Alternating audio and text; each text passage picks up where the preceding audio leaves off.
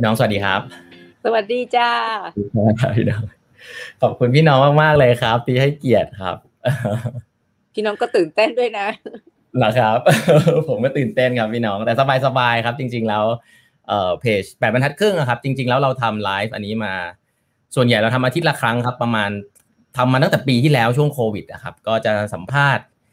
พี่ๆที่มีประสบการณ์นะครับ แชร์น้องๆครับว่าการทำงานรุ่นแบบใหม่ ๆ การปรับตัวเรื่องธุรกิจในองค์กรขนาดใหญ่ขนาดกลางเนี้ยมันเป็นยังไงบ้างเนี้ยครับ พี่น้อง ก็เป็นเรื่องที่ดี แล้วก็มันมันก็จะได้ทำให้เราบางอย่างมันบางทีเราก็อาจจะมีคำตอบอยู่แล้วก็ได้ แต่ว่าเราไม่มั่นใจ แล้วเราฟังจากผู้อื่น มันก็อาจจะทำให้เรา เอ่อรู้ว่าเรากำลังตัดสินใจในทางที่ที่ถูกหรือผิดใช่ครับ ก็ อย่างนี้ผมอาจจะขออนุญาตเล่าอนุญาตถามพี่น้องก่อนเลยว่าช่วงนี้พี่น้องทำอะไรอยู่บ้างครับ มีภารกิจอะไรบ้างครับ ก็เอ่อธุรกิจของของที่ครอบครัวนี่ก็เป็นเครื่องใช้ไฟฟ้านะคะเอ่อยี่ห้อโตชิบ้าแล้วก็เราเราเป็นไม้สองแล้วรับมาจากคุณพ่อคุณแม่ แล้วตอนนี้รุ่นลูกก็เริ่มเข้าไปนิดๆหน่อยๆละส่วนอีกด้านหนึ่งซึ่งเออก็จะเป็นบอร์ดเป็นประธานบอร์ดของธนาคารกสิกรไทย ครับแล้วก็เคยเคยเป็นบอร์ดมาอยู่สักพักหนึ่งแต่เพิ่งเพิ่งตอนหลังเนี่ยเพิ่งได้ขึ้นมาเป็นเออเป็นเออประธานนะคะแล้วก็นอกเหนือจากนั้นเนี่ยก็เพิ่งเร็วๆนี้ก็ตอนนี้ก็เป็นรองประธานของหอการค้าเอ่อหอหอการค้าไทยนี่เพิ่งเลือกตั้งประธานใหม่ ต่อจากคุณกลินก็เป็นคุณสนั่นอังอุบลกุลนะคะ แล้วก็พี่น้องก็ก็อยู่ในทีมของคุณสนั่นช่วย ก็จะเป็นเรื่องลดความเหลื่อมล้ำ แล้วก็เอ่อซึ่งเราเราก็จะชอบทางด้านนี้อยู่แล้วอะไรอย่างเงี้ยค่ะ เพราะว่าเคยทำมามามานานแล้วเหมือนกัน แล้วก็ทางด้านเกี่ยวข้องกับการพัฒนาคนแล้วก็ทำยังไงเนี่ยให้เอ่อช่วยเหลือ SME อืม อืมครับ เป็นแพชชั่นของพี่น้องป่ะครับ เรื่องช่วยเหลือ SME ก็ส่วนโดยส่วนตัวเลยนะคะ เพราะว่าก็จะ รู้สึกอยู่ตลอดว่าธุรกิจควรจะอยู่ในมือของคนไทย แล้วก็ธุรกิจควรจะอยู่ในมือของคนท้องถิ่น แล้วก็สิ่งที่สำคัญก็คือคนท้องถิ่นเนี่ยต้องเชื่อมั่นในตัวเอง เชื่อมั่นในสิ่งที่ตัวเองทำแล้วก็ต้องกล้าที่จะปรับปรุงเปลี่ยนแปลงตลอดเวลาเวลาเราได้ยินว่าเขาเขาบอกว่าอะไรนะมีคนมีคนต่างถิ่นหรือคนต่างชาติมาฮุบธุรกิจเนี่ย บางครั้งที่เผื่อเรามองดีๆบางทีเขาไม่ได้ฮุบนะ แต่เราไม่ทำถ้าเผื่อเราไม่ทำก็จะมีคนอื่นทำเพราะว่าเขาเห็นโอกาสมากกว่าเราเห็นหรือเปล่าอะไรเงี้ยแต่ว่าสิ่งที่สำคัญก็คือว่าเราต้องเป็นกำลังใจให้กันและกัน เป็นมุมมองให้กันและกัน เราสามารถมองไม่เห็นโอกาสเลยก็ได้ แล้วก็ในขณะเดียวกันตรงข้ามคือเราสามารถมองเห็นโอกาสในธุรกิจดั้งเดิมของเรา หรือในจังจังหวัดเล็ก ๆ น้อยๆของเราก็ได้ แล้วก็พี่น้องพี่น้องก็เชื่อว่าเอรากฐานเศรษฐกิจที่ดีเนี่ยธุรกิจเนี่ยในในทุกๆขนาด แล้วก็ในทุกๆจังหวัดเนี่ยจะต้องเติบโตอย่างยั่งยืนไปด้วยกัน คือคือมันจะมีเฉพาะธุรกิจใหญ่ ๆ ไม่กี่ไม่กี่รายที่เติบโตอย่างเดียวเนี่ย มันเอ่อคิดว่ามันมันไม่ยั่งยืน อืมครับ ก็ต้องเติบโตไปพร้อม ๆ กันในทุก ๆ จังหวัดใช่ใช่ถ้าถ้าผู้ญี่ปุ่น เพราะว่าเราเราทำงานกับญี่ปุ่นมานานเนี่ยรากฐานของญี่ปุ่นเศรษฐกิจที่เขาดีเนี่ยไม่ใช่เพราะว่ามันมีบริษัทใหญ่ยักษ์อย่างเดียวเนี่ย แต่เขาเรียกเป็น tier หนึ่ง tier สอง tier สาม tier สี่เนี่ยมันมันมันช่วยกันเป็นเป็นชั้นชั้นชั้นลงมา เพราะฉะนั้นเนี่ยมันสามารถอยู่กันได้เป็นกลุ่มกลุ่มเป็น network เลย แล้วก็ก็คือ SME เล็ก แล้วก็ขึ้นมาขึ้นมาจนถึงบริษัทใหญ่ กลุ่มมิตซุย กลุ่มมิซูบิชิกลุ่มอิโทชูอะไรอย่างเงี้ยเป็นต้น ซึ่งอันนี้เนี่ยมันมันมันแตะได้ได้ได้กว้าง แล้วก็แตะได้ลึกอย่างอย่างที่ว่ามันก็ลดความเหลื่อมล้ำการที่ลดความเหลื่อมล้ำเนี่ยมันจะทำให้ประเทศสงบ อันนี้เป็นความคิดเห็นส่วนตัวนะคะ ประเทศสงบแล้วก็แล้วก็คนก็สามารถ เติบโตแล้วก็พัฒนาได้อย่างเต็มที่ อืมครับโอ้เดี๋ยวเราจะกลับมาคุยกันในประเด็นเหล่านี้ครับ น่าสนใจมากๆ จะขอคุยถึงว่าตะกี้พี่น้องมีภารกิจเยอะพอสมควรเลยปกติบริหารจัดการเวลาตัวเองยังไงครับ เห็นพี่น้องออกกำลังกายเยอะด้วยก็เออเมื่อก่อนไม่นะเมื่อก่อนเราครับคิดว่าเราแข็งแรงเนี่ยจ้ะจนครับปีสองพันเนี่ยเป็นปีที่เปลี่ยนชีวิตเลย เพราะว่าอืมเอ่อต้นปีน้องชายเปลี่ยนไตครับ แล้วก็เดือนกันยาคุณพ่อเปลี่ยนไตแล้วก็เดือนธันวาคุณแม่รู้ว่าคุณแม่เป็นลูคีเมีย แล้วก็ตอนนั้นเลยถึงรู้ว่าจริงๆเนี่ยไอ้ที่เราเคยคิดว่าเรา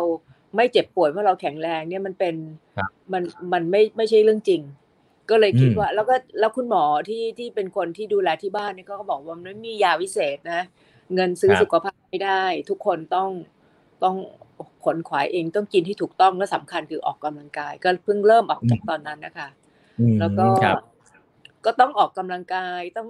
มีไอ้ทำงานที่ทำงานเต็มที่อยู่แล้ว แล้วก็ต้องพยายามที่จะบริหารเวลาที่จะอยู่กับคนที่ที่เรารักด้วย ซึ่งครับแต่พี่น้องก็ไม่ค่อยดีนะ คือแบบว่ามันก็ไม่ไม่ใช่ว่าแบบลงตัวร้อยเปอร์เซ็นครับแต่ว่าเราก็พยายามบริหารจัดการให้ให้ให้ได้มากที่สุด แล้วก็เวลาที่เรามีบางทีอาจจะไม่ไม่เยอะมากเนี่ย แต่เราต้องทำให้มันเป็นเวลาที่มีคุณภาพกับสิ่งที่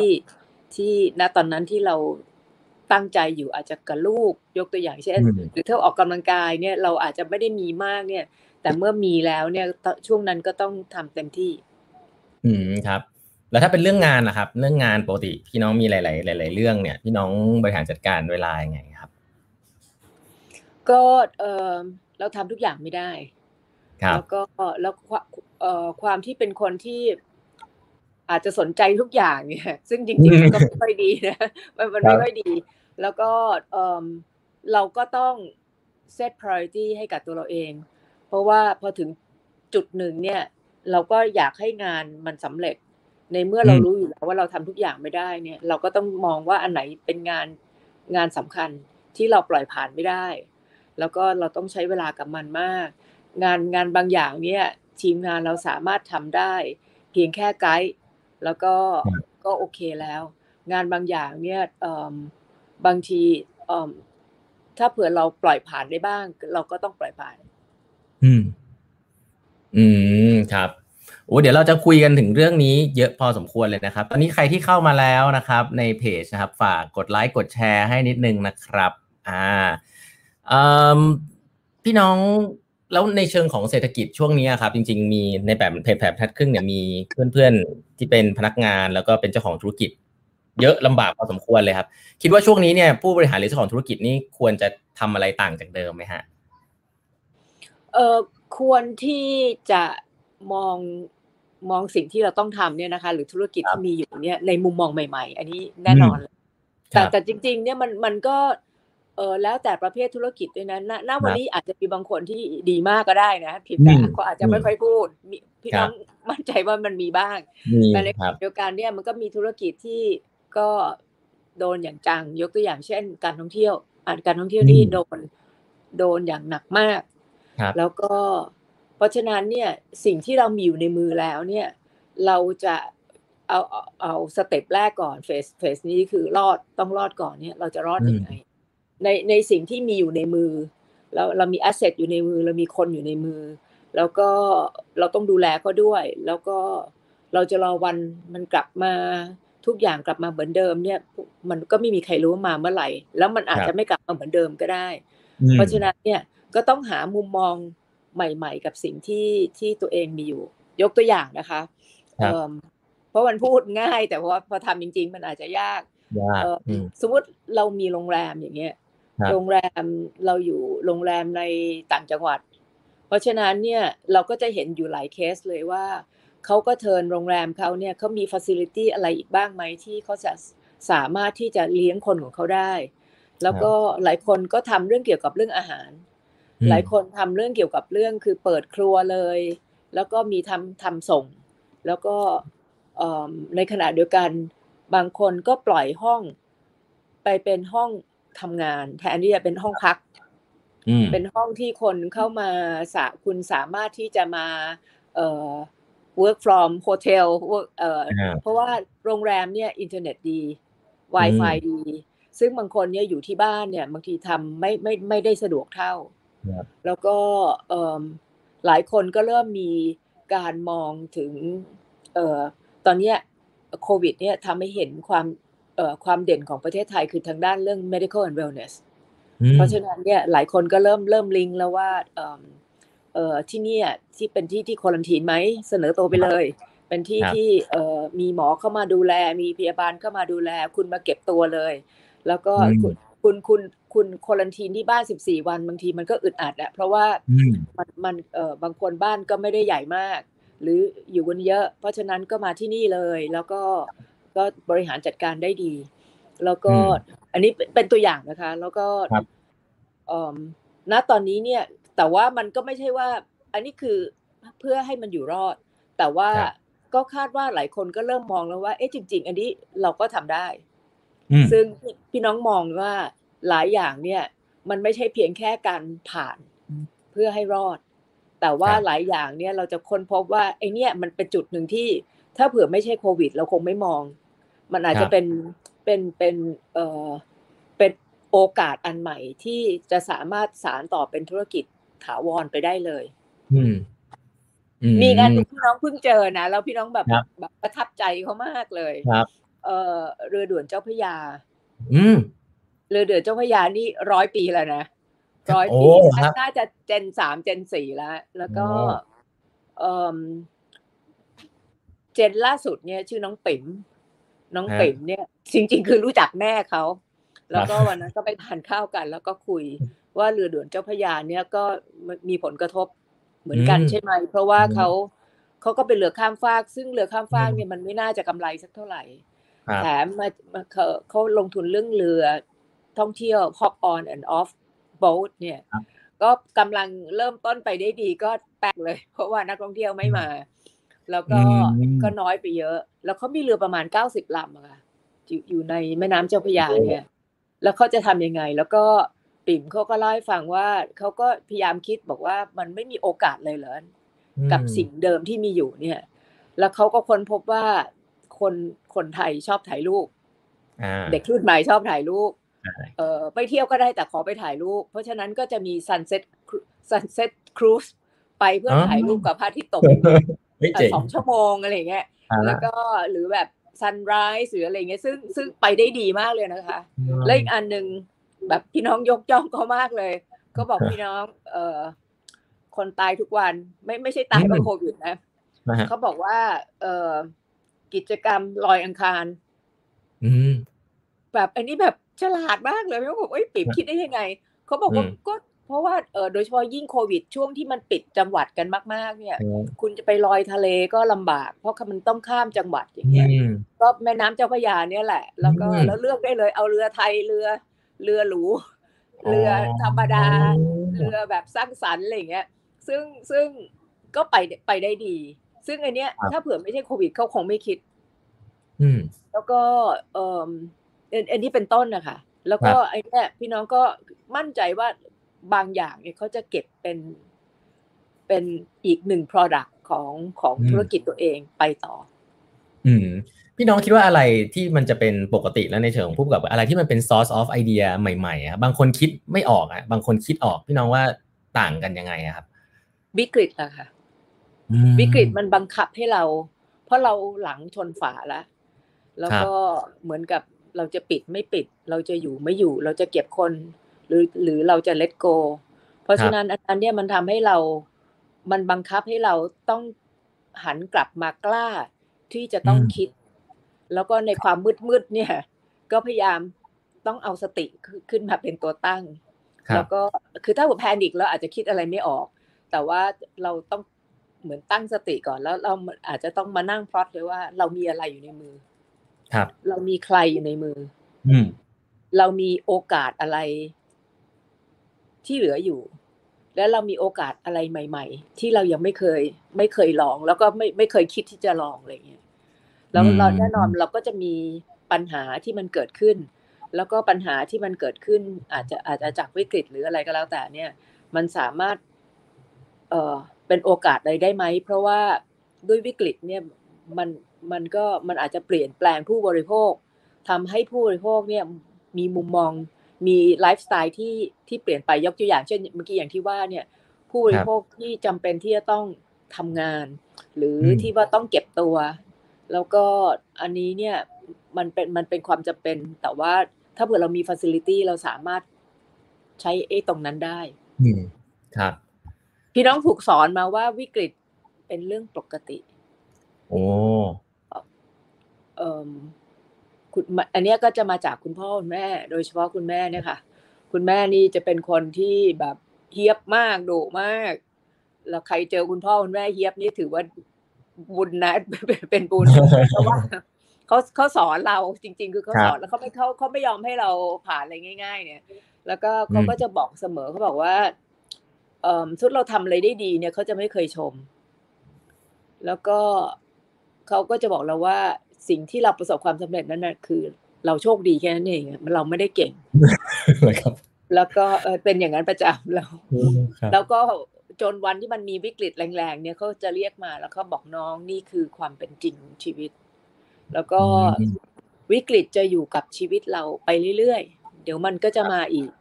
มาในรูปแบบเดิมรูปแบบใหม่เอ่มหรือบางอย่างก็เกิดขึ้นเฉพาะชีวิตเราไม่ได้เกิดขึ้นกับชีวิตคนอื่น หรือบางอย่างมันก็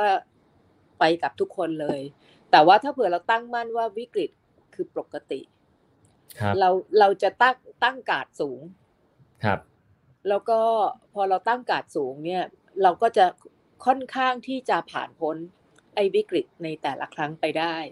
แล้ววันที่ฟ้าใสซึ่งมันก็มามั่งไม่มามั่งเนี่ยอืมแล้วก็อันนั้น อันนั้นก็จะเป็นอะไรที่มันก็บวกขึ้นไปในอนาคตนะคะอืมครับ โอ้มีคุณภาสกรบอกตามมาเชียร์พี่น้องนะฮะมีมีแฟนๆนะครับเอ่อพี่น้องขอบคุณสิ่างนี้หมอเล่าครับ พี่น้องเล่าให้ฟังนิดนึงได้ไหมครับ เรื่องของวิกฤตของอาจจะเป็นของของที่บ้านของโตชิบ้าเองเข้าใจว่าเคยเคยเจอวิกฤตอยู่พอสมควรแล้วแล้วตอนนั้นรู้สึกเป็นยังไงบ้างแล้วผ่านมาได้อย่างไรอะไรเงี้ยครับ อาจจะสักเคสหนึ่งก็ได้ครับเอ่มอันที่อันที่เราโดนหนักอยู่คนเดียวแล้วกันครั ในบในในวงการเดียวกันคือตอนน้ำท่วมอะเมื่อสักสิบปีที่แล้วเนี่ยอ่าตอนน้ำท่วมโอ้ใหญ่แล้วก็เอ่มก็ในวงการเครื่องใช้ไฟฟ้าเนี่ยเราโดนอยู่คนเดียวเก้าโรงงาน เรามีสิบโรงงานเนี่ยเก้าโรงงานท่วมหมด แล้วท่วมท่วมแบบมิดนะคะ เดือนครึ่งโอ้ก็หโหมายความว่าเออก็คือเสียหายเกือบจะเรียกว่าร้อยเปอร์เซ็นแล้วก็เอมแต่ยี่ห้ออื่นเขาไม่โดนท่วมหรือเขาเขาอาจจะเลือกที่ถูก แต่ไงก็ตามเนี่ยณณตอนนั้นเนี่ยเอ่มตอนที่น้ำมันเริ่มเข้ามาแล้วมันเรามีสวนอุตสาหกรรมของเราเองเนี่ยอืมพอพอเราเอาเอาไม่อยู่แล้วน้ำมันเริ่มเข้าเนี่ย ก็จำได้ว่าเราเราเราก็นอนในสวนอุตสาหกรรมเลยอะค่ะ ครับ แล้วก็ก็อีเมลไปหามิสเตอร์ซาซากิซึ่งเขาเป็นประธานของ Toshiba Corporation ครับ แล้วก็เราก็บอกว่าเอิ่มในฐานะที่เราเป็นเป็น ท็อปแมネจเมนต์เนี่ยเราครับขอรับผิดชอบแต่เพียงคนเดียว เราต้องอืมขอโทษมาก เราไม่โทษใครทั้งสิ้น แล้วก็เอิ่มน่าจะเป็นความเสียหายอันใหญ่หลวงมากสำหรับโตชิบ้าเอ่อยังไงก็ตามเนี่ยขอโอกาส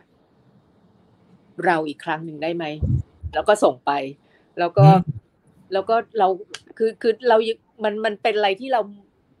เราก็นึกไม่ออกว่ามันจะขนาดไหนนะคะ คือแต่รู้ว่ามันครับต้องเสียหายหนักเสียหายหนักเนี่ย แล้วก็เขาจะยกโทษเราไหมหรือเขาจะเทคโอเวอร์เราไปเลย เพราะว่าจริง ๆ บางครั้งเนี่ยอ๋อเขาก็คงคิดเหมือนกันที่อยากจะเทคโอเวอร์เราเวลาเวลาเศรษฐกิจดีๆนะคะ แล้วก็ แล้ววันรุ่งขึ้นจำได้ประมาณสักแปดโมงเช้าเนี่ย น้ำมันก็มันก็ขึ้นมาเรื่อยๆ เวลาเราอืมจะออกไปเนี่ย เราออกทางประตูไม่ได้เราต้องปีนออกทางหน้าต่าง แล้วก็เอ่ม ก็มีอีเมลจากมิสเตอร์ซาซากิมา แล้วก็พี่น้องก็อ่าน แล้วก็พี่น้องเขาก็เขียนว่ากอบกาญจน์ มันไม่น่าจะเป็นความผิดของของคนใดคนหนึ่งเอ่ออมโตชิบ้าจะไม่ทิ้งประเทศไทย แล้วพี่น้องจำได้ว่าแบบพี่น้องอ่านประโยคนั้นแบบหลายครั้งมากเลย แล้วก็เอิ่มซึ่งเราเราไม่นึกอะว่าเขาเขาจะเขียนประโยคอย่างนี้ แต่เขาก็เขียนเอ่อ ต่อไปอีกนิดนึงบอกว่า แต่ฟื้นเร็วๆนะอ่าแล้วก็ก็ก็คือพี่น้องคิดว่า ไอ้ไอ้วิกฤตเนี่ยเอิ่มที่เราอาจจะเราสามารถที่ที่จะอยู่รอดมาได้จนถึงทุกวันนี้เนี่ย ปีนี้ก็ปีห้าสิบเอ็ดห้าสิบสองปีแล้ว แล้วก็เราผ่านน้ำท่วมหนักครั้งนั้นมาได้เนี่ย โดยที่ partner ใหญ่เราไม่ทิ้งเรา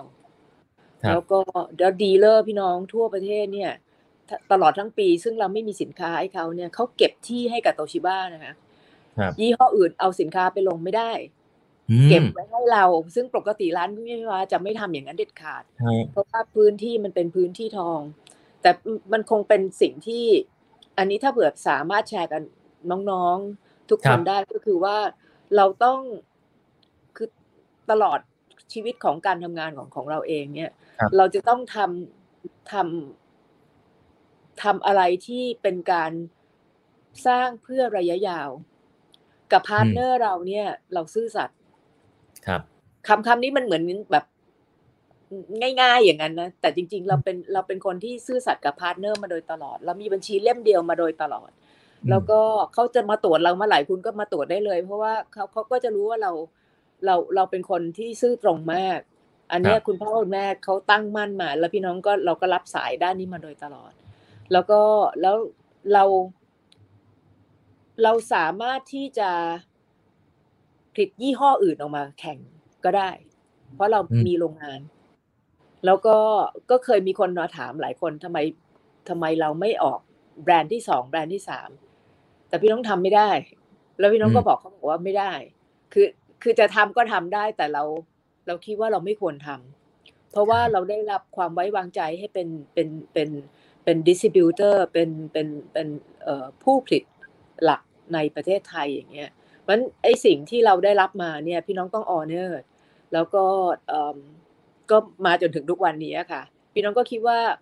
ณวันนั้นเนี่ยจริง ๆเขาก็อยากจะเทคโอเวอร์แต่เขาคงคิดว่าเออก็ partner อย่างนี้เขาคงหาไม่ได้ง่าย ๆ มากนักอะไรอย่างเงี้ยเพราะฉะนั้นเขาก็ให้โอกาสเรา แล้วก็อีกอันหนึ่งเนี่ยอย่าง dealer เนี่ยพี่น้อง ถามว่าทำไมเขาไม่ทิ้งเราครับมันเพราะว่าเครื่องใช้ไฟฟ้ามันก็มีหลากหลายยี่ห้อมากมีทั้อืงมแบรนด์ญี่ปุ่นแบรนด์เกาหลีแบรนด์ฝรั่งอะไรอย่างเงี้ยค่ะอ่าก็เราก็จะดูแลลูกค้ามาโดยตลอด แล้วก็ที่ต้องเคยถามพี่น้องเรื่อง พี่น้องทำอะไร พี่น้องอืมทำอะไรกับ SME เนี่ย เพราะว่าไอเนี้ยเราเราฝังอย่างเงี้ย ลึกมาตั้งแต่ธุรกิจเครื่องใช้ไฟฟ้าของเราเองเอ่มปกติเนี่ยวงการเครื่องใช้ไฟฟ้าในโลกเนี่ยครับดีลเลอร์ จะค่อยๆตายไปอืมที่ตายเนี่ยไม่ใช่เพราะว่าเขาบางทีไม่ไม่เชิงว่าเขาสู้ไม่ได้นะแต่ตายเพราะรุ่นลูกไม่รับไม้ต่อ อืมรุ่นลูกไม่รับไม้ต่อเนี่ย เป็นเพราะว่ารุ่นลูกเนี่ย มักจะได้การศึกษาที่ดีกว่าคุณพ่อคุณแม่ ครับก็โตมาตอนที่เขาคุณพ่อคุณแม่มีเงินแล้ว แล้วอืมเขาก็คงถามตัวเองว่าฉันจะมาเหนื่อยอย่างพ่อแม่แบบโอ้ทำงาน กว่าจะได้นอนห้าทุ่มเที่ยงคืนกำไรสินค้าต่อตัวก็น้อยเออฉันเรียนสูงฉันน่าจะอยู่กรุงเทพดีไม่ดีไปต่างประเทศก็ไม่ต้องกลับก็ได้ขับรถสปอร์ตแต่งตัวเก๋ๆหรูๆทำงานไฟแนนซ์เออแบบบรรยากาศมันจะดีกว่ากับจังหวัดตัวเอง แล้วไปขายเครื่องใช้ไฟฟ้าอย่างเงี้ยอืมซึ่งก็หลายที่ก็จะเป็นอย่างนั้น แล้วก็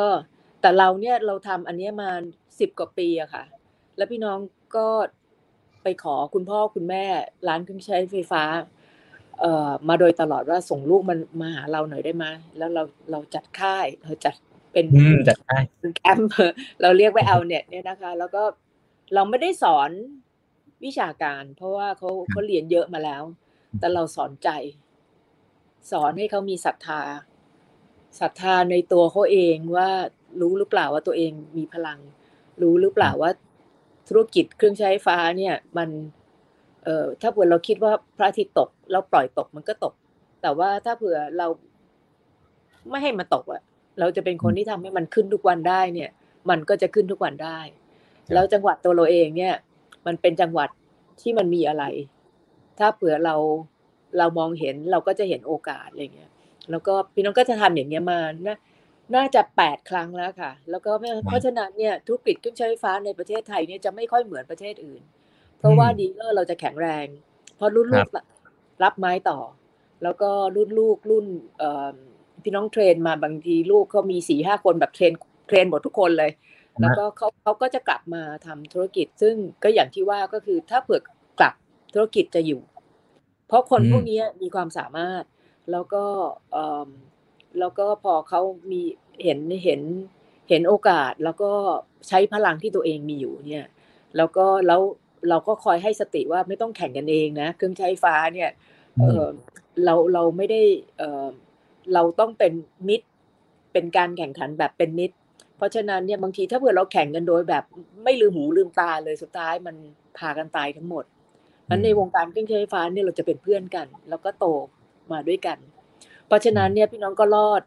ในวิกฤตเนี่ยก็เพราะว่าของต่างๆ เหล่านี้ซึ่งเราสั่งสมมาเรื่อยๆเราแต่เราไม่รู้หรอกเราสั่งสมเพื่อวันหนึ่งน้ำมันมันจะท่วมเรา อันนี้เราไม่รู้ แต่เราสั่งสมเพราะเราคิดว่าถ้าเผื่อวงการเครื่องใช้ไฟฟ้าเนี่ยทุกคนเข้มแข็งแข็งแรงเมื่อกี้ที่น้องถึงบอกว่ามันจะเติบโตยั่งยืนได้ ไม่ใช่เรารอดคนเดียวครับคนอื่นถ้าเผื่อเขาแข็งแรงสุดท้ายเราก็รอดด้วยเพราะดีเลอร์เขาเขาแข็งแรงเขาก็ช่วยเรา บางวันที่เรา เราล้มเขาก็ช่วยเราได้ บางวันที่เขาอ่อนแอ เราก็เข้าไปช่วยเขา อืมครับ ช่วยเหลือกัน แล้วในเชิงของพนักงานล่ะครับ ตอนนั้นพนักงานนี่เสียขวัญไหมฮะแล้วพี่น้องต้องจูงใจยังไงไหมครับโอ้พนักงานนี่น่ารักมาก พนักงานนี่คือคือก็บ้านน้ำท่วมไปกับเราด้วยเพราะว่าก็อยู่แถวๆนั้นกันกันเยอะนะคะ แล้วพนักงานเนี่ยก็เป็นเป็นอีกส่วนหนึ่งที่ทำให้เรามีกำลังใจ เพราะว่าเอ่อ ตอนนั้นเนี่ยแม้กระทั่งบริษัทขายพี่น้องที่อยู่บนถนนวิภาวดีอะค่ะ ครับ ตอนนั้นต้องนั่งเรือมานะ วิภาวดีท่วมหมดต้องนั่งเรือเออขึ้นรถทหารมาต่อ แล้วก็มาขึ้นเรือแล้วก็แล้วก็ถึงถึงเข้าออฟฟิศได้เนี่ย แล้วก็พนักงานมาทำงานทุกวันอืมซึ่งตอนนั้นเนี่ยเขาไม่มา เราก็ว่าอะไรไม่ได้ แล้วเราก็เราก็เข้าใจเพราะบ้านก็โดนท่วมเพราะตอนนั้น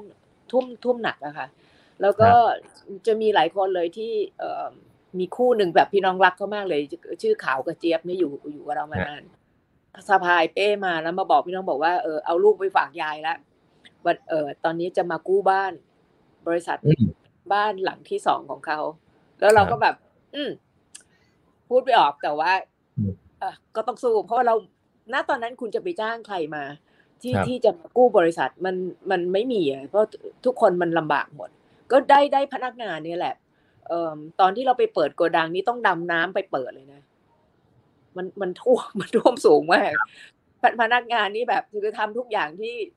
เออเราไม่ไม่คิดว่าเขาเขาจะทำแล้วเขาก็ทำแล้วก็เพื่อที่จะ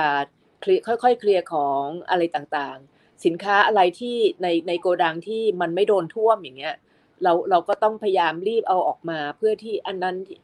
สามารถขายได้เพื่อเอาเงินสดเข้ามาให้กับองค์บริษัทอย่างเงี้ยก็ก็ก็เป็นอย่างนั้นแหละจนจนน้ำก็ค่อยแห้ง แล้วก็จนมาถึงทุกวันนี้ อืมครับ แล้วตอนนี้มีหลาย ๆ องค์กรที่เขาก็ยังอยู่แบบอย่างโรงแรมอะไรอย่างเงี้ยครับหรือหลาย ๆ ธุรกิจเนี่ยที่เขาก็ยังต้องดูแลพนักงานเขาอยู่เงี้ยฮะ แล้วก็มันก็ยังอยู่ไม่แน่ใจเหมือนกันว่า เอ๊แล้วมันจะเป็นยังไงต่อเงี้ยสุดท้ายแล้วพนักงานก็เป็นต้นทุนอันหนึ่งเหมือนกันนะฮะพี่น้องมองไงครับ ว่าสุดท้ายแล้ว มันในฐานะเจ้าของธุรกิจนี้ต้องคิดยังไงบ้าง พี่น้องคิดว่าเอ่ออย่างกลุ่มดูสิตนะคะ คุณสุปจีพี่น้องชื่นชมแกมากซีโอเนี่ยเอ่อพี่น้องคุยกับเขาเขาบอกว่าเอ่อนั่นจะเป็นสิ่งสุดท้ายเลยที่เขาที่เขาจะจะให้ไป เพราะว่าธุรกิจโรงแรมโดยเฉพาะอย่างยิ่งเนี่ยเชนอย่างดูสิตเนี่ย ซึ่งชื่อเสียงเนี่ยมันไม่ใช่มาจากตัวตึก หรือหรือหรือคือตัวตึกเนี่ยถึงจุดหนึ่งคนมันก็แข่งกันได้เนี่ย แต่การท่องเที่ยวของไทยเนี่ยเอ่อ hospitality เนี่ยของประเทศไทยเนี่ยอยู่ที่คนเลย เพราะฉะนั้นโดยเฉพาะอย่างดูสิตเนี่ยคือสร้างมานานเนี่ยสร้างคนคือความ การสามารถที่จะให้บริการด้วยจากใจแล้วแล้วเดาใจลูกค้าออก ขนาดไหนถึงกำลังดีฝีมือในการทำอาหารของดูสิตเขาจะขึ้นชื่อมากเขามีโรงเรียนสอนทำอาหารหรืออะไรต่างๆ เนี่ย เพราะฉะนั้นเนี่ยเขาทาทุกวิถีทาง แล้วเราจะเห็นอะไรที่น่ารักน่ารักของเขาที่แบบอะไรนะมาทำเอ่อข้าวกะเพราไปขายหรืออะไรอย่างเงี้ยพี่น้องพี่น้องพี่น้องชื่นชมมากเลย แล้วก็เอ่อเพื่อให้พนักงานเนี่ยมีงานทำแล้วก็ให้ให้พนักมันก็เงินที่มันเข้ามามันก็ได้ในระดับหนึ่งแต่สิ่งที่สำคัญก็คือสามารถที่พอที่จะเลี้ยงเจ้าหน้าที่ได้ แล้วก็ทำให้ขวัญและกำลังใจและสกิลเนี่ยอยู่ แล้วก็ซึ่งแล้วของต่างๆ เหล่านี้เนี่ยพี่น้องก็มั่นใจว่าคงเหมือนหลายๆที่เนี่ย บางอย่างเนี่ยกลุ่มดุสิตก็คงจะดูต่อไปที่พัฒนา ขึ้นเป็นอาจจะเป็นเป็นเป็น new product ในอนาคตอืมที่ไม่ต้องรอให้คนมาที่โรงแรมอย่างเดียว แต่สามารถที่จะให้ service อะไรบางอย่าง ซึ่งเป็นความสามารถพิเศษของเขาเนี่ยออกไปได้ อืม ครับ พี่น้องเคยเป็นอดีต เป็นเคยเป็นรัฐมนตรีกระทรวงท่องเที่ยวอะครับ พี่น้องช่วงอืมแล้วท่องท่องเที่ยวไทยมองอนาคตไปนี่เป็นยังไงบ้างครับพี่น้องในในมุมมองที่อาจจะเคยเคยเห็นภาพใหญ่ ๆ มา การท่องเที่ยวเอ่อจริง ๆ ไม่ใช่เฉพาะประเทศไทยนะคะ การท่องเที่ยวนี่เป็นเสาหลักของพี่น้องว่าเจ็ดสิบแปดสิบเปอร์เซ็นของประเทศทั่วโลก อืมนะอันอันนี้เพียงแต่ว่าแบบเราสังเกตหรือเปล่าแค่นี้อย่างญี่ปุ่นอย่างเงี้ยครับมากเพราะว่าญี่ปุ่นเมื่อก่อนนี่ไม่เคยมองการท่องเที่ยวเลย เพราะว่าเอออุตสาหกรรมอุตสาหกรรมอะไรอย่างเงี้ยวันหนึ่งก็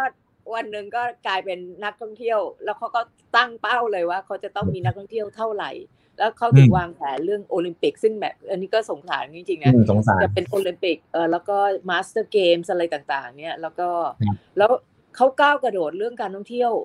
มากกว่าเราอีก อืมจากจากสมัยแรกเนี่ยที่พี่น้องตอนเข้ามาเนี่ยเขานักท่องเที่ยวประมาณห้าล้านเจ็ดล้านคนอะต่างชาติ แล้วก็พี่น้องอยู่ ในกระทรวงสามปีเนี่ยเอิ่มตัวเลขเขาไล่ขึ้นมาแล้วนะคือคือคือเขาก้าวกระโดดก้าวกระโดดเลย คือเขาชัดเจนพอเขาจะเอาท่องเที่ยวนี่คือเขาเอาท่องเที่ยวอืมนักท่องเที่ยวเนี่ยเอิ่มแต่ยังไงก็ตามเนี่ยการท่องเที่ยวเนี่ย เราไม่ควรมองการท่องเที่ยวเป็นเพียงแค่เศรษฐกิจ อืมเพราะพี่น้องคิดว่าถ้าเผื่อเรามองการท่องเที่ยวเป็นเศรษฐกิจเนี่ยเราจะอยู่ได้ไม่นาน เพราะฉะนั้นเราก็จะมองแต่เงินเงินเงินเท่านั้น แล้วก็ ณณวันนี้เนี่ยมันก็เป็นโอกาสที่เราที่จะปรับโครงสร้างแล้วก็ปรับปรับฐานของการท่องเที่ยวเรา ซึ่งซึ่งทุกคนก็กำลังพยายามทำอยู่ รัฐบาลก็พยทำอยู่ พี่น้องมีส่วนอยู่ในคณะปฏิรูปเศรษฐกิจด้านอืมเอ่อด้านเอ่อด้านด้านเศรษฐกิจรวมทั้งท่องเที่ยวเนี่ยมันมันก็จะใส่ไปเลยว่า เราก็ต้องการเน้นเป็นการท่องเที่ยวที่มีคุณภาพ ครับเป็นมีคุณภาพสูงมากขึ้น แต่ว่าคน อาจจะต้องทำความเข้าใจว่าการท่องเที่ยวคุณภาพไม่ได้หมายความว่าเราเอาแต่คนรวยนะคะอืมการท่องเที่ยวที่มีคุณภาพเนี่ยหมายความว่าทำยังไงเนี่ยให้นักท่องเที่ยวที่มาประเทศไทยเนี่ยเอ่ออยู่นานขึ้นเอ่อ length of stay นักท่องเที่ยวที่มาอยู่ประเทศไทยเนี่ยเฉลี่ยแล้วเนี่ยประมาณเอ่อแปดวันอืมซึ่งค่อนข้างสูงเมื่อเปรียบเทียบครักับบ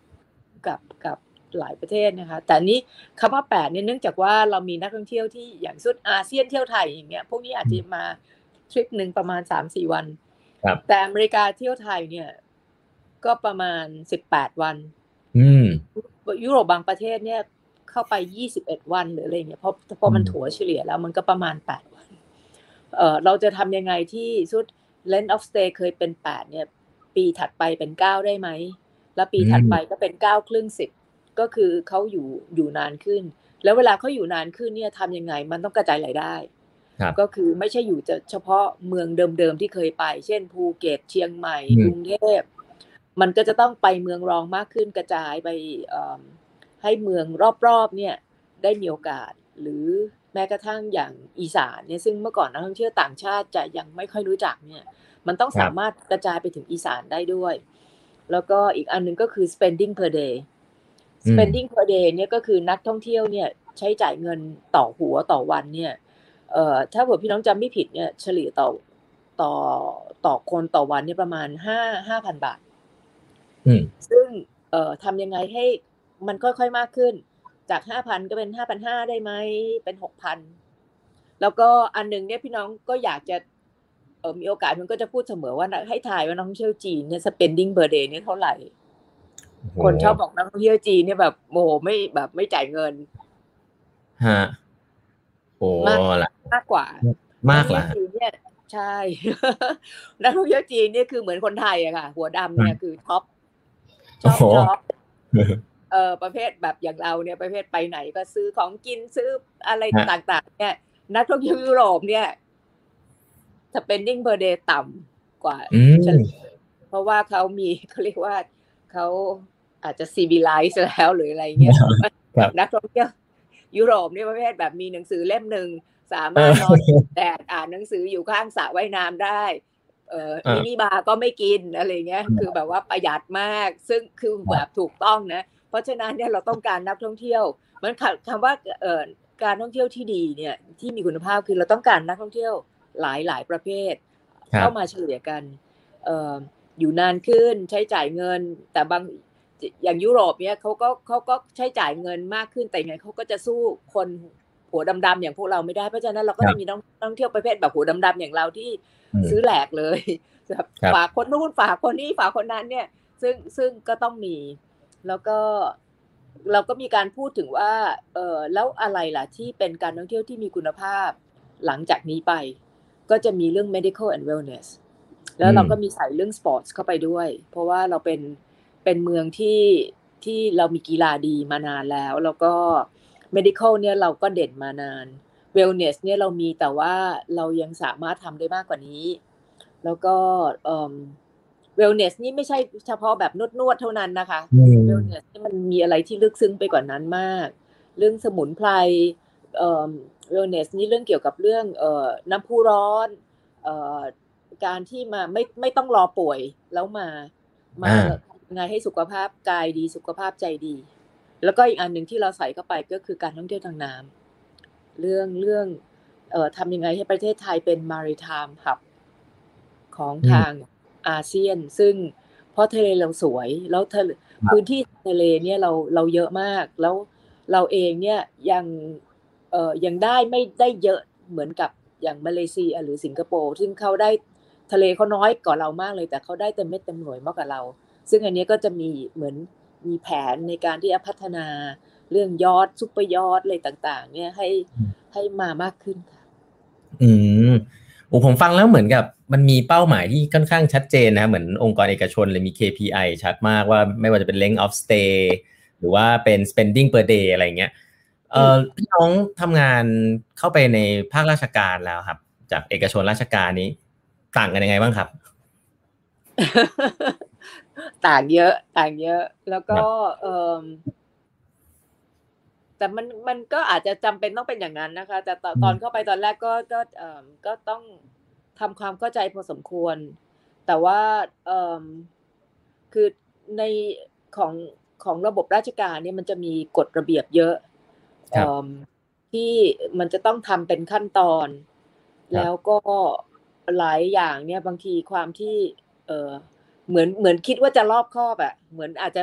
มันคงมีเหตุผลมาก่อนว่า อันนี้อาจจะต่อต้านคอร์รัปชันอันนี้ก็จะเอ่ออะไรนะรอบเพราะฉะนั้น process มันยาวมาก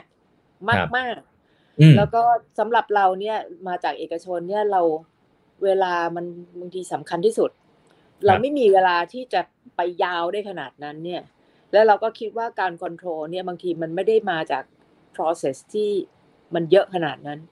บางที process เยอะเนี่ยมันอาจจะกลายเป็นลูโพได้อะไรอย่างเงี้ย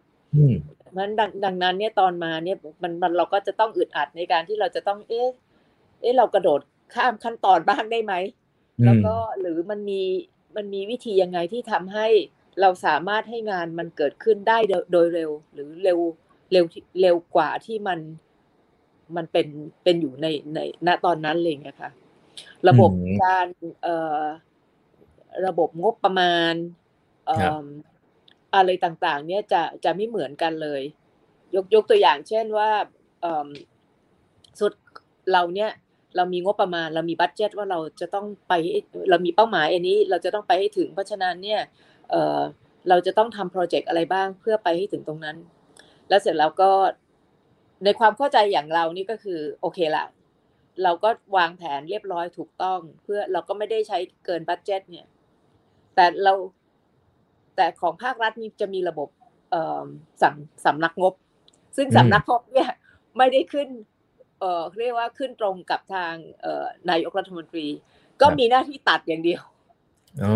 ที่ตัดอย่างเดียว ซึ่งเราก็แบบอ้าวแต่ตอนหลังนี้เข้าใจแล้วนะแต่ตอนแรกไม่เข้าใจว่า เออ ก็วางแผนถูกต้องเราไม่ได้ทำบัตเจ็ตมาเพื่อเผื่อตัด เราทำทุกอย่างเพื่อ เพราะมันมันจำเป็นต้องใช้ต้องใช้ตอนนั้นก็คุยกันเรียบร้อยแล้วว่า มันจะมีแผนบูรณาการเรื่องการท่องเที่ยวทุกอย่างเนี้ย แต่พอถึงจริง ๆ ตัดหมดก็ไม่ถึงหมดแต่ตัดตัดตัดไปเยอะอะไรอย่างเงี้ยค่ะ แล้วก็เออแล้วเขาก็บอกว่าเรื่องนี้เออมันน่าจะเป็นเรื่องของเอ่อกระทรวงคมนาคม เรื่องนี้เป็นเรื่องของกระทรวงทรัพย์ อ้าวเรื่องนี้เป็นเรื่องของมหาไทย แล้วก็ แล้วเราก็เพราะฉะนั้นให้ไปตั้งงบใหม่กับอีกกระทรวงหนึ่งซึ่งเราก็รู้แล้วว่าถ้าเกิดอย่างเงี้ย ไม่ค่อยดีละก็คือ เพราะว่าอันเนี้ยเป็นเรื่องที่เราไปฝากกระทรวงอื่นครับกระทรวงอื่นเขาก็จะต้องมี KPI ของเขาเขาเอ่อเจ้ากระทรวงเขาก็คงมีอ g e n d a ที่เขาอยากจะทำอะไรอย่างเงี้ยค่ะ แล้วก็พอสักพักนี่เราก็ต้องเริ่ม เริ่มปรับตัวแล้วว่า ถ้าเผื่ออย่างเงี้ยไม่รอด เพราะฉะนั้นเนี่ยถ้าเผื่อเราอยากให้งานสำเร็จเนี่ยเราจะต้องติดตามทุกขั้นตอน แล้วก็แล้วเราไม่ได้ทางตรงเราต้องได้ทางอ้อม ถ้าเผื่อเราทำเองไม่ได้ เราจะต้องไปไปดูซิว่ามีเอกชนมีชุมชนไหนที่เขาทำแล้วเราไปสนับสนุนเขาแล้วเราไม่ต้องทำเอง แล้วก็เพราะเพราะกระทรวงการท่องเที่ยว คนจะไม่เชื่อนะคะ ว่าเป็นกระทรวงที่ได้รับงบเกือบลองโหล อืมอืม น้อยเกือบสุดนะฮะสมมติมีสามสิบกระทรวงเนี่ยเราได้ต่ำเป็นอันดับที่ยี่สิบเก้าแล้วก็เงินรายได้จากนักท่องเที่ยวที่เข้ามาเนี่ย กระทรวงไม่ได้ไม่ได้ไม่ไม่ได้เงินเลยนะคะ จะเป็นเงินของกระทรวงต่างประเทศเงินค่าวีซ่งวีซ่าอะไรต่าง ๆ นี่ไม่ไม่มีเลยเป็นกระทรวงที่ที่ได้งบงบน้อยมากแต่ว่า ตอนนั้นเนี่ยก็บอกทีมงานบอกว่า ก็ไม่เป็นไรก็ อันเนี้ยอันนี้ก็เป็นสิ่งที่เราเรียนรู้มาจากภาคเอกชนนะคะคือคือเรามีเงินแค่นี้ เรามีบัตเจ็ตแค่นี้มีคนแค่นี้เป็นหน้าที่ของเราในการที่จะทำยังไงให้มันมีมูลค่าเพิ่มให้ได้มากที่สุดแล้วก็แล้วได้แค่ไหนได้แค่นั้น แต่แต่ต้องทำให้เต็มที่ แล้วก็เลยต้องเลือกเรื่องทำครับ เป็นพนักงานเอกชนองค์กรใหญ่ ๆ หรือว่าเป็นพนักงานราชการที่อยากจะแบบ เปลี่ยนแปลงอะไรในองค์กรหรือว่าอยากจะทำอะไรใหม่ ๆ ที่ในระบบเยอะอย่างเงี้ยครับเขาเขาควรจะคิดยังไงครับ หมายถึงยังไงในตอนที่อยู่กระทรวงหรืออ๋อหมายหมายถึงภาพภาพรวมๆครับ เพราะว่าคนฟังของแปดบรรทัดครึ่งเนี่ย อาจจะเหมือนกับว่าทำงานในองค์กรอยากทำอะไรใหม่ ๆ นะครับ หรือว่าพนักงานภาคราชการเองก็น่าจะมีคนที่แบบอยากทำอะไรใหม่ ๆ แล้วก็อยากจะแบบพัฒนา แต่ว่าจะติดนู่นติดนี่อะไรเงี้ยแล้วก็พยายามจะ motivate ตัวเองทุกวัน พี่น้องคิดว่าเขาควรจะคิดยังไงในเชิงของของการทำงานครับ พี่น้องคิดว่าถ้าเผื่อเราคิดว่าไอ้สิ่งที่เราอยากจะทำเนี่ยเป็นสิ่งที่ที่ดีและถูกต้องเนี่ย เราก็ต้องเราก็ต้องทำก็คือต้องสู้ แล้วก็มันมันก็ไม่ได้มาง่าย ๆ หลายหลายโครงการนี่ก็คือไปตอนแรกก็ตีตก ไปครั้งที่สองก็ตีตก เราก็ต้องกลับมาว่า เอ๊ะเราจะต้องมีวิธีการพรีเซนต์ยังไง เราต้องไปพูดกับใครถึงทำให้เขาเข้าใจว่า ไอ้ตรงนี้เนี่ยมันมันมีผลดีในที่สุด แล้วก็มันเราต้องเป็นคนแรกเลยค่ะ ที่ต้องไม่ยอมแพ้เราต้องเป็นคนที่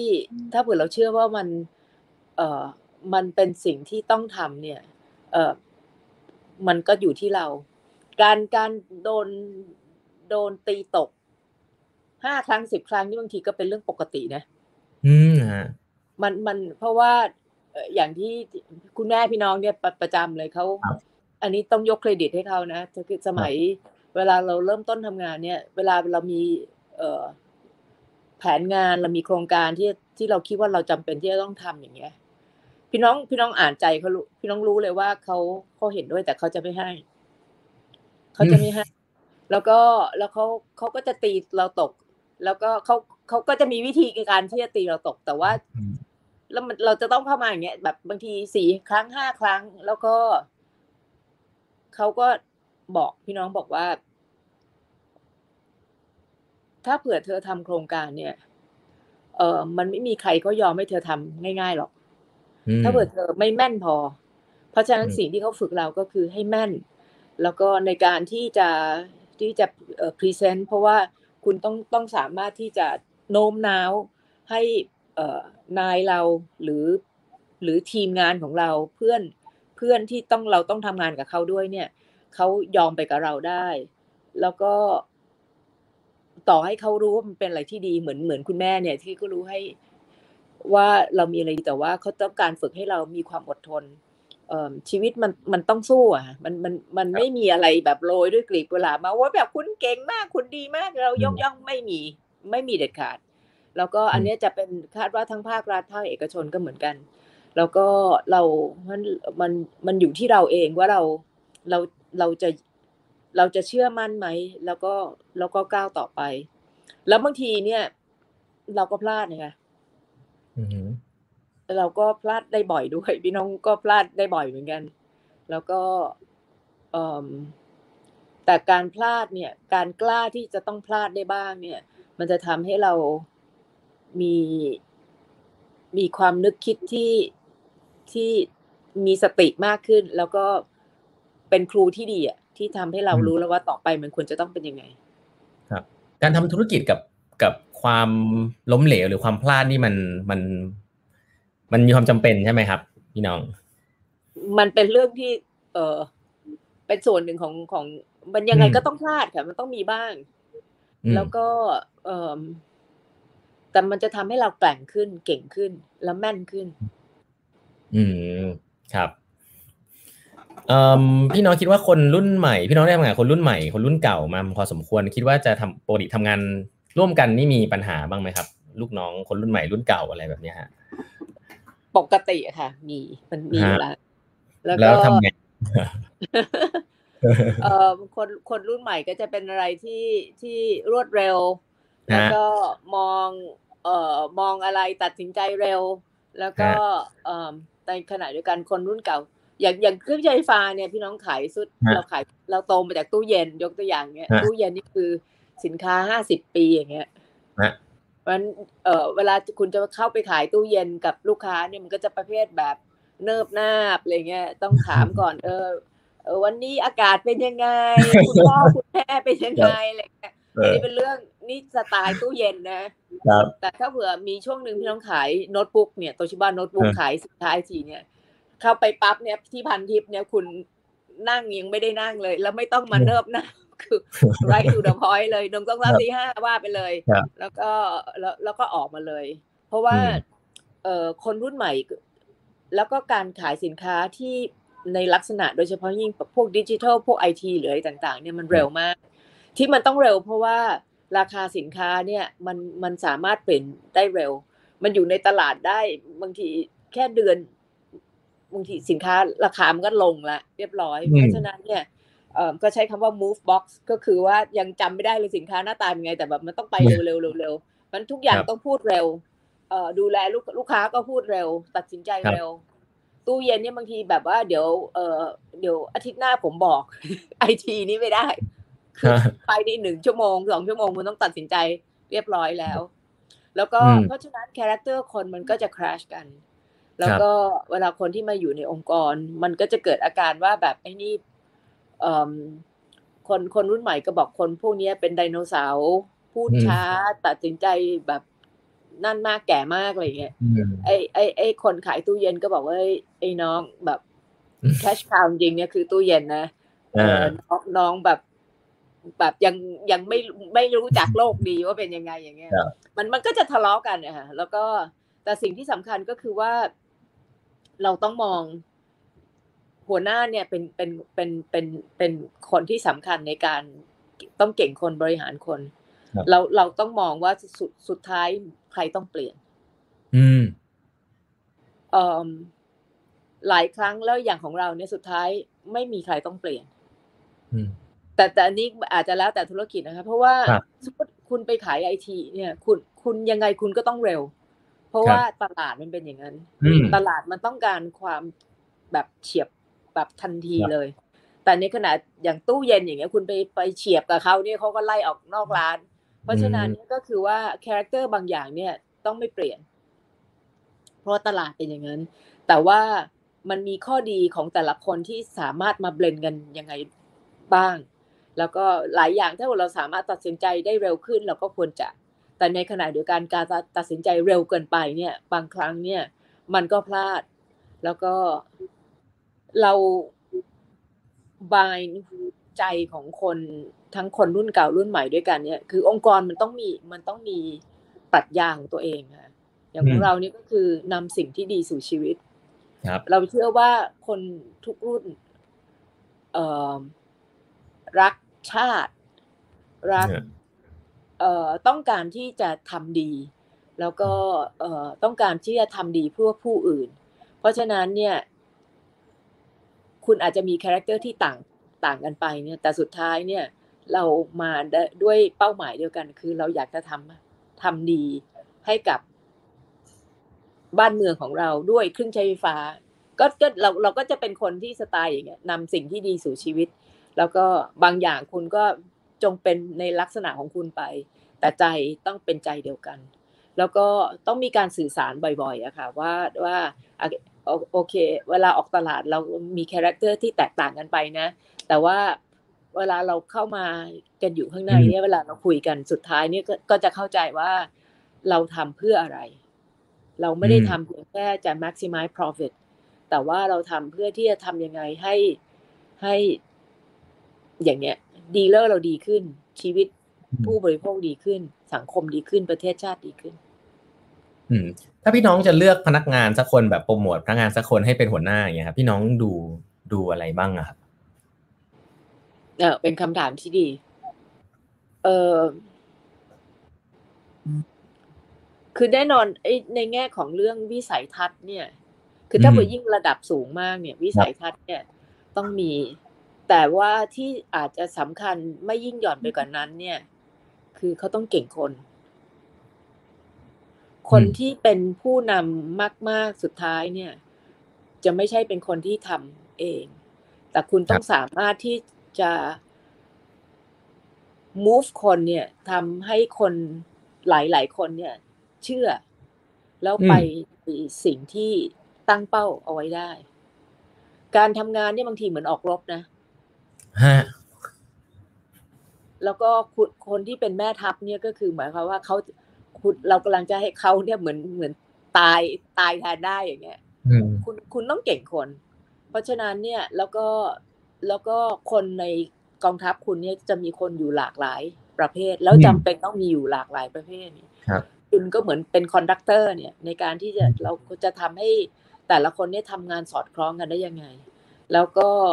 พี่น้องเห็นมาเยอะเหมือนกันว่าเออเออแต่แต่วิสัยทัศน์มันก็ต้องมีต้องมีด้วยนะแต่ว่า เขาอาจจะไม่ใช่เป็นคนตัวคนที่เป็นคนที่เก่งที่สุด แต่เขาสามารถที่จะให้บางคนเนี่ยเป็นหัวคิด คนนี้เป็นคนทำคนนี้เป็นคนแก้ คนนี้เป็นคนเป็น backup แล้วก็พอเราได้ทีมอย่างเงี้ย อย่างในแบงค์เนี่ยจะชัดมากเลยค่ะ ต้องเป็นอย่างนั้นต้องต้องเอ่อเอ่อแล้วเราก็จะสามารถไปถึงเป้าหมายของเราได้ อืมครับต้องเก่งเก่งคนครับ พี่น้องมีวิธี ผมคุยกับพี่น้องบ่อยๆรู้สึกพี่น้องเป็นคนทันสมัยเหมือนรู้รู้เรื่องใหม่ ๆ อยู่ เยอะพอสมควรตลอดเวลา พี่น้องมีวิธีหาความรู้ใหม่ ๆ ยังไงบ้างครับพี่น้อง คุยกับทุกคน ยังไงครับคุยกับใครบ้างเนี่ยอยากคุยกับต้องเนี่ยของไอไอเมดเนี่ยพี่น้องก็พี่น้องมีความรู้สึกว่า เอ๊ะ เอ๊ะเราเรียนจากเขาหรือเขาเรียนจากเราเนี่ยว่าคือคือพี่น้องเป็นคนที่ไม่ปฏิเสธอะค่ะ ครับโอ้ไว้ปฏิเสธโอกาส พี่น้อง ถ้าบุพี่น้องนั่งแท็กซี่พี่น้องไปวิ่งสวนลุมเนี่ยพี่น้องนั่งแท็กซี่ พี่น้องจะคุยกับคนขับแท็กซี่ ถ้าเผื่อพี่น้องเจอเด็กอย่างเงี้ย พี่น้องจะคุยกับเด็ก ถ้าเผื่อพี่น้องไปนั่งทานอาหารที่โรงแรม พี่น้องจะคุยกับคนเสิร์ฟอาหาร แล้วก็ แล้วก็ แล้วเราก็จะได้อะไรจากอันเนี้ยรอบข้างของเรามา ว่าวันน้ตอนนี้เนี่ยเขาคิดอะไรเขามีมุมมองยังไง แล้วก็คือไอ้เรื่องการอ่านนี่ก็เป็นเรื่องหนึ่งที่ที่เราต้องอ่าน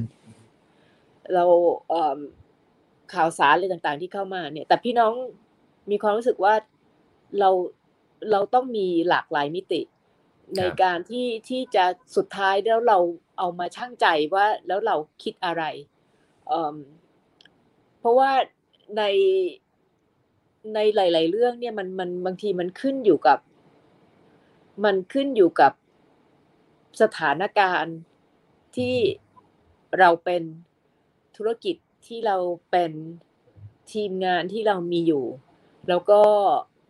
แล้วเราก็เอา แล้วเราเหมือนเราต้องตัดสินใจว่าไอเนี่ยมันสุดสุดท้ายเนี่ยมันคืออะไร มันเป็นยังไง แล้วเราจะก้าวต่อไปยังไง อืมครับ ก็คือการการคุยกับคน เข้าใจว่าพี่น้องก็เยี่ยม dealer แล้วก็ตอนอยู่ที่แบงก์ก็เยี่ยมสาขาด้วย ใช่ ขอขอเขาตอนแรกก็กลัวแบบเกรงใจเขาเหมือนกันอะไรอย่างเงี้ยไปไปกวนเขาหรือเปล่าอะไรเงี้ยแต่แต่เออพี่น้องมีความรู้สึกว่า เออ พี่น้องเชื่อเชื่อในสิ่งที่เห็นด้วยอะค่ะ อันนี้เป็นสิ่งที่สำสำคัญ เพราะว่าตัวเลขเนี่ยมันบอกไม่หมด คือมันเวลาเราอ่านแต่ตัวเลขในกระดาษ เนี่ยมันความเข้าใจมันก็จะประมาณหนึ่งเพราะมันเป็นอะไรบางทีเป็นอะไรอาจจะเฉลี่ยเฉลี่ยแต่ในความเป็นจริงเนี่ยถ้าเผื่อเราไปสัมผัสเนี่ยเราจะรู้เลยว่า เอ้ยมันยังมีเอ่อโอกาสอยู่ในอีกหลายที่ และมีปัญหาอยู่อีกในหลายที่ แล้วก็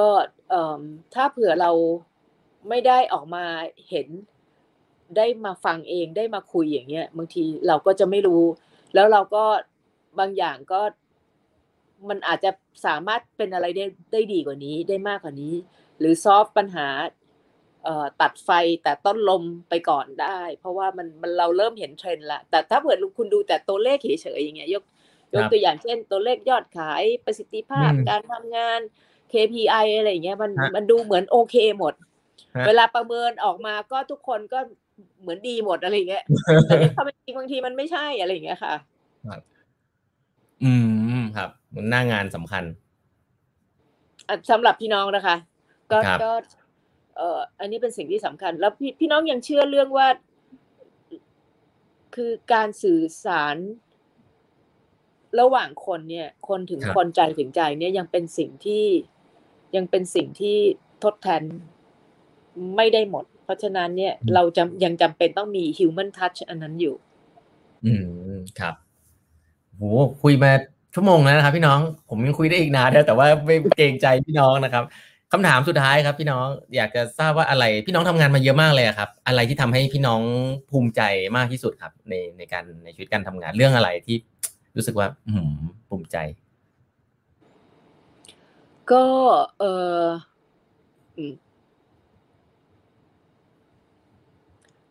ยังมันอาจจะจริง ๆ ก็มีหลายเรื่องนะคะครับแต่ว่ายังก็ยังคิดว่าการที่เรา ของโตชิบ้าเนี่ยเราจะมีคำอยู่สองสาคำครับ แล้วเราก็ยังเชื่อมั่นจนถึงทุกวันนี้ แล้วพี่น้องมีความรู้สึกว่าเ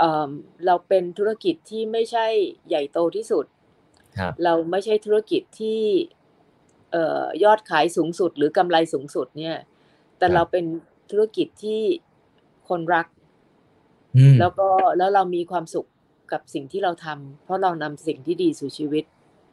เรามีคอนเซปต์เรื่องอิดแดงที่ที่ว่าอันนี้คือการการสร้างคนพัฒนาคนเห็นความสำคัญของคนทุกทุกทุกทุกก้อนของเราเนี่ย แล้วก็นามสกุลเก่าพี่น้องนามสกุลพ่อเนี่ยก็คือสุริยสัตว์อันนี้ก็คือเป็นอันที่ ก็หมายถึงว่าซื่อสัตย์ดังดวงอาทิตย์ แล้วก็ก็ยังยังเชื่อว่าสุดท้ายเนี่ยเครดิตมันก็จะมาจากไอ้ integrity อะค่ะ ซึ่งอันนี้พี่น้องก็อยากฝากกับทุกทุกคนเลยน้องๆ เนี่ย บางคนบอกว่าไอ้เรื่องนี้มันเป็นเรื่องเพ้อฝันอะไรนะเรื่องแต่จริงมันเป็นเรื่องที่สำคัญมาก เรื่องสำคัญมาก แล้วก็มันต้องเริ่มต้นจากตัวเราเอง โดยเฉพาะยิ่งถ้าเกิดเราเป็นคนเป็นคนที่ทำธุรกิจหรือเป็นผู้นำ ถ้าเผื่อเราไม่ทำคนอื่นก็ก็จะไม่ทแล้วก็ไอ honor เนี่ยมันมันเงินมันก็ซื้อไม่ได้นะ มันก็ไม่ได้หมายความว่าคุณมี honor แล้วคุณคุณจะมีทุกอย่างในโลกนี้ แต่ว่า honor เนี่ยมันจะทำให้เรามีความรู้สึกว่าเราภูมิใจในในในสิ่งที่มันเป็น แล้วก็เออเราได้พิสูจน์แล้วว่าการที่เราทำบนความถูกต้องเนี่ย มันสามารถเจริญได้ อืมครับ โอ้ขอบคุณพี่น้องมาก ๆ เลยครับ ก็ผมเชื่อว่าแฟนๆในเพจน่าจะได้ได้ประโยชน์มาก ๆ เลยนะครับสำหรับวันนี้ไม่ว่าจะเป็นเรื่องของธุรกิจเองเรื่องของการบริหารแล้วก็เรื่องบริหารเวลาของพี่น้องด้วยนะครับ ขอบคุณมาก ๆ เลยครับ พี่น้อง ขอบคุณมากมากที่ให้โอกาสนะจ๊ะครับขอบคุณดาพี่นาวครับ สวัสดีจ้าสวัสดีครับ